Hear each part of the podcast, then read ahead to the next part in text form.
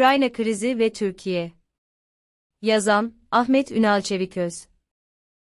24 Şubat tarihinde Rusya'nın Ukrayna'ya başlattığı saldırı tüm dünyada şaşkınlıkla karşılandı. Her ne kadar Amerika Birleşik Devletleri ve Birleşik Krallık böyle bir saldırının hazırlanmakta olduğunu ileri sürdüyse de hiç kimse 21. yüzyılın ilk çeyreği biterken Avrupa'nın göbeğinde bir savaş çıkacağını beklemiyordu. Tepkiler gecikmedi.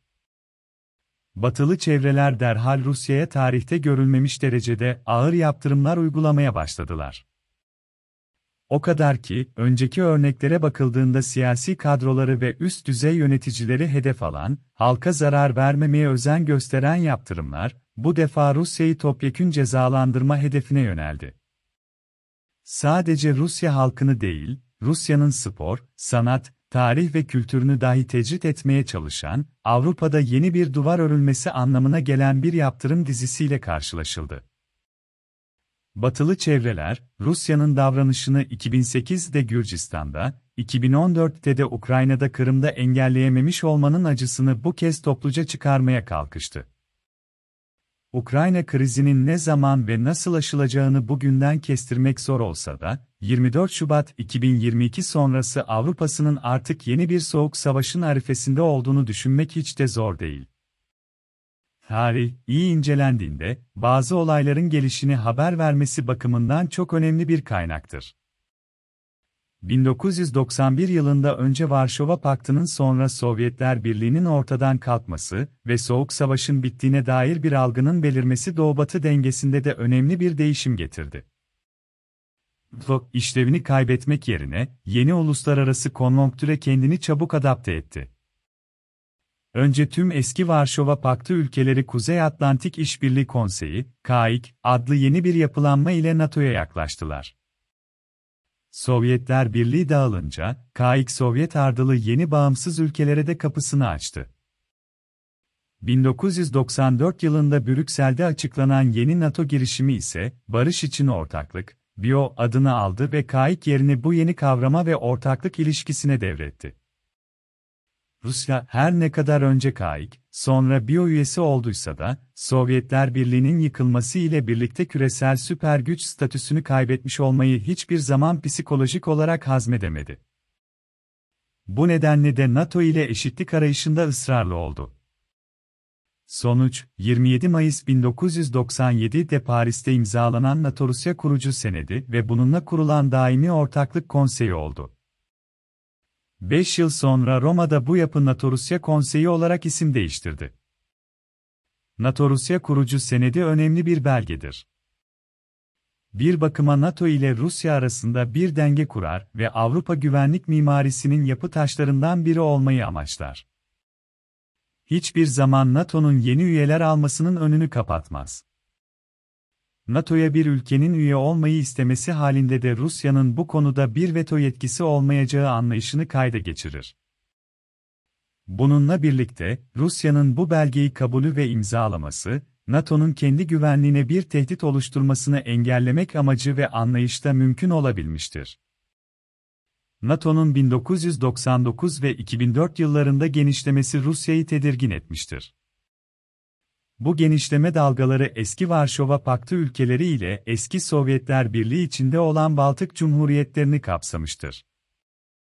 Putin'in 2000 yılında Rusya'da iktidara geldikten sonra önceliği Rusya içindeki idari düzenlemelere ve Rusya Federasyonu'nun iç bütünlüğünü pekiştirecek adımlara öncelik vermek olmuştur. Bunları tamamladıktan sonra, Putin dış politika ve güvenlik konularına daha fazla önem vermeye başlamıştır. 2007 yılında katıldığı Münih Güvenlik Konferansı sırasında yaptığı konuşma, NATO'nun eski SSCB topraklarına doğru genişlemesinden duyduğu endişeyi ve özellikle Gürcistan ve Ukrayna'yı ismen anarak eski SSCB topraklarının Rusya için dokunulmaz addedildiği mesajını net olarak vermesi, ne yazık ki Batı tarafından dikkate alınmamıştır. BıT, Rusya'nın bu duyarlılığını aldırmadığı gibi, 2008 ilkbaharında Bükreş'te yapılan NATO zirve toplantısının sonuç bildirisinde Gürcistan ve Ukrayna'nın NATO üyeliklerinin önünün açık olduğu belirtilmiştir. Sonuç, 2008 yılının Ağustos ayındaki Rusya-Gürcistan savaşı olmuştur. 2014 yılında ise Ukrayna'nın Avrupa Birliği üyeliği ile ilgili olarak Batı tarafından verilen olumlu mesajlar, hem Ukrayna'da iç kargaşaya yol açmış, hem de Rusya'nın Kırım'ı ilhakı ile sonuçlanmıştır. Bu tarihi arka plan, 24 Şubat 2022'yi anlamak için önemlidir. Bununla beraber, yukarıda yazılanların hiçbiri Rusya'nın Ukrayna'ya askeri güç kullanarak müdahale etmesini haklı göstermez. Rusya, uluslararası hukuku ihlal etmiştir, egemen ve bağımsız bir ülkeyi işgal etmiştir. Bunun elbette kınanması gerekir, olacaksa da bir bedeli olmalıdır. Peki, bu kriz nasıl çözülecek, Avrupa nasıl yeniden normale dönebilecek? Daha şimdiden milyonlarca kişinin yurtlarından edilmesi ve yine milyonlarca kişinin de mülteci durumuna düşmesi geriye dönüşü mümkün bir perspektif veriyor mu? Çok zor. Anlaşılan, Avrupa-Ukrayna krizi ile uzunca bir süre yaşamaya devam edecek. Ukrayna-Rusya heyetler arası görüşmelerinden basına yansıyan bilgilere göre, Rusya'nın Ukrayna'dan bazı talepleri var. Bunların başında gelen ve belki de en önemlisi olan, Ukrayna'nın NATO üyeliğinden vazgeçmesi ve hiçbir askeri örgüte üye olmamayı kabul etmesi olarak anlatılıyor.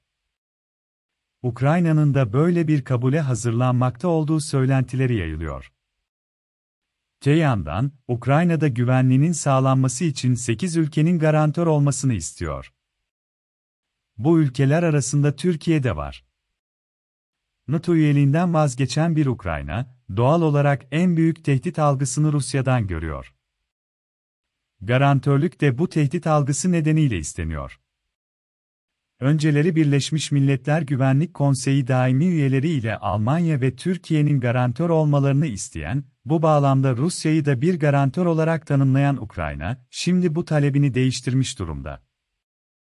Yeni formüle göre, Rusya garantörler arasında yok. Garantör olmaları istenen 8 ülkenin, İsrail haricindeki diğer 7'si ise NATO üyeleri. Böyle bir düzenlemenin kabul edilmesi adeta imkansız gibidir. Zira bu düzenleme, Ukrayna'ya neredeyse NATO üyesi olmadan Rusya'ya karşı NATO tarafından korunma ve bir tür 5. madde güvencesi verme anlayışına işaret ediyor. Türkiye'nin böyle bir garantörlük içinde yer alması, Rusya'ya karşı tavır alması anlamına gelecektir. Diğer ülkelerin bir kısmının da benzer bir anlayışla garantörlük içinde yer almak istememeleri mümkündür. Ukrayna bir garantörlük ve güvence istiyor ise, bunun Birleşmiş Milletler tarafından sağlanması, Rusya'nın da onayı ile bu güvencenin Birleşmiş Milletler Güvenlik Konseyi tarafından verilmesi, hem uluslararası hukuk açısından hem de Rusya'yı bağlayıcılığı açısından daha doğru olacaktır. Umarız, her konuda ben de varım diye ortaya atılmaya kalkan ve dış politikadaki başarısızlık ve yalnızlığını bu yolla gidermeye çalışan iktidar, Ukrayna krizinin başından beri bulduğu Türkiye Cumhuriyeti'nin geleneksel devlet aklını yeniden kaybetmez ve garantörlüğe heveslenmez.